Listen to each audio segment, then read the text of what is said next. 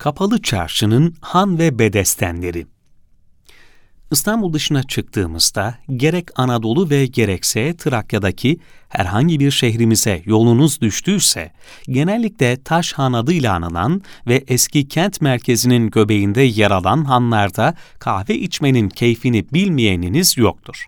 Edirne, Bursa, Sivas, Tokat, Afyon. İstanbul'daysa belki de en güzel çaylar bu tip hanlarda demlenir. Eski ahşap bir sandalyede oturulup masa vazifesi gören ters çevrilmiş bir kasada çayın eşsiz tadına varılır. Asıl içecekse kahvedir. Bu yüzlerce yıldır devam eden bir kültürdür. Hanlar Türk mimarisinin geliştirdiği, yapıldıkları yıllardan bu tarafa işlevini devam ettiren, bu yönüyle ön plana çıkan ticaret yapılarıdır. Diğer bir tabirle her dönemin moda yapılarıdır. Anadolu Selçukluları döneminde ticaret yolları üzerinde belli aralıklarla inşa edilen hanlar daha çok konaklama işlevine dönük çalışırken Osmanlı döneminde kent içlerine bir veya benzer birkaç ticari ürüne yönelik olarak inşa edilmekte ve kullanılmaktaydı. Yaptıranın adıyla anılan hanlar olsa da çoğunun adı işlevlerine dönüktü. Çuhacı, yağcı, astarcı gibi. Hanlarda giriş katı depolama ve atlar için dinlenme alanları olarak düşünülürdü. U veya kare planlı hanların ortası açık, avlulu olur, merkezde ise handa çalışanlar, kalanlar veya gelenler için yapılmış bir mescitle giriş kapısı yakınında veya bazen de avluda bir çeşme bulunurdu. Alt ve üst kattaki mekanların önünü bir revak sistemi kuşatırdı. Bedestenlerse yine ticaret işleviyle yapılmış birimlerdi. Farklı plan şemaları olsa da dışa dönük yapılan dükkanlar genellikle beşik tonozluydu. Adı Bezzaz kelimesinden türeyen bedestenlerde önceleri genel itibarıyla tekstil ürünleri satılırdı. Sonradan bedestenlerin işlevi genişlemiş, değerli eşyanın muhafaza edildiği, hatta borsa işlevi gören yerlere dönüşmüşlerdir içinde sıra dükkanları barındıran ve çoğunlukla üzerleri beşik tonozlarla örtülü mekanlarla beraber çeşitli han ve bedestenlerden oluşan kapalı çarşı, Nur Osmaniye, Beyazıt, Mercan arasındaki alanda yayılan büyük bir çarşıdır.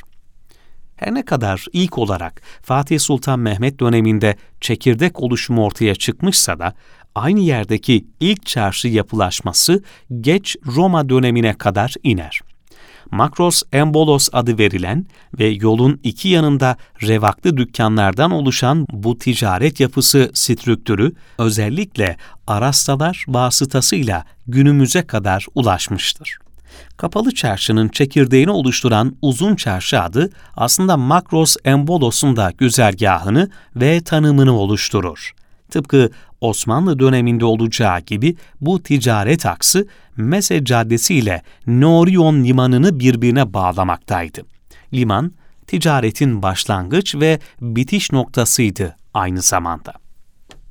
Kapalı Çarşı'nın ilk Osmanlı yapısı Fatih Sultan Mehmet döneminde yalnızca taş kullanılarak inşa edilen handan yola çıkılarak etrafında gelişen ve eklentilerle sürekli genişleyen büyük çarşı oluşumunun içinde 1456'da Fatih Sultan Mehmet Vakfiyesi'ne bağlı olarak geliri Ayasofya'ya aktarılmak şartıyla inşa edilen Cevahir Bedesteni ve 1550'de inşası tamamlanan Sandal Bedesteni yeni Bedesten adıyla inşa edilmiştir.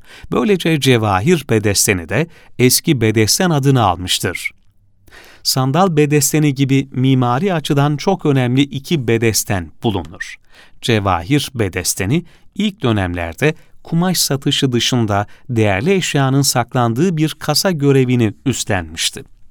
Orta bölümü üç sıra halinde beşer kubbeyle örtülü ve toplam 140 kadar mekana sahip olan cevahir bedesteni dikdörtgen planlıdır ve dört kenarda da tonozlu odalar ve bodrum katındaysa değerli mal ve evrakın korunduğu depolar vardı.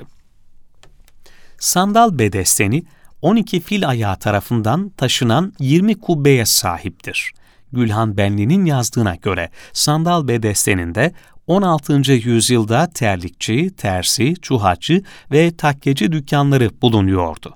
Sandal adı verilen bir kumaş cinsinin burada satılıyor oluşundan dolayı sandal bedesteni adıyla anılmıştır. Sandal, ipek ve pamuğun bir arada kullanılmasıyla yapılan bir kumaş türüdür. 17. yüzyılda Evliya Çelebi, sandal bedesteninde çok çeşitli giyim eşyasının satıldığından bahsetmektedir.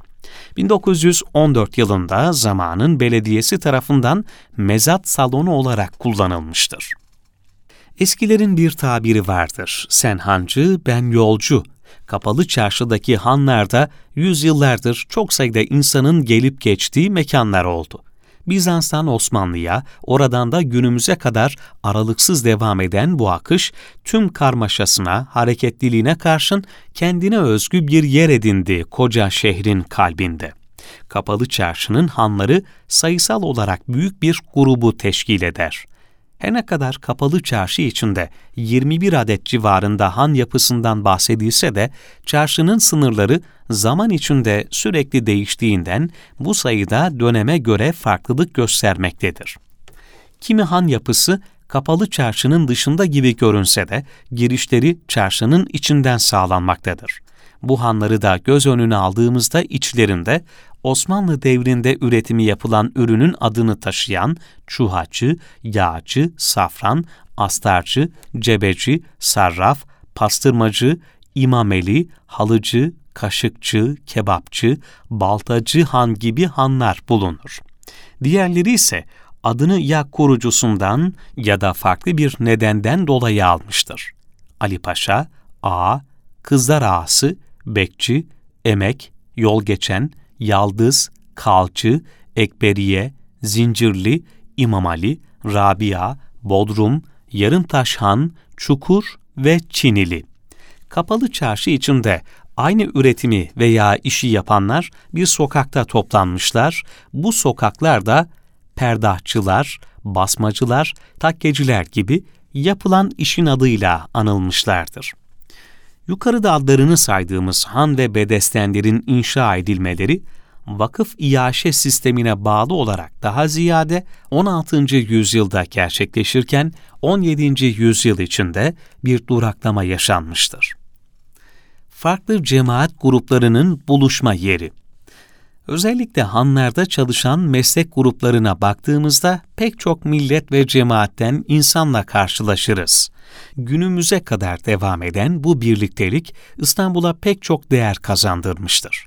Altın veya gümüş işleyen Ermeni vatandaşlardan, kumaş ve bez üzerine çalışan Musevi cemaatine, Türk ve Rumlardan, Ceneviz ve Venedikli tüccarlara, ticaret için yolu İstanbul'a düşen nice farklı milletten insanın buluşma noktasıdır. Kapalı Çarşı, hanları ve bedestenleriyle Dersaadetin kadim geçmişinin günümüzde yaşayan en güzel örneklerindendir.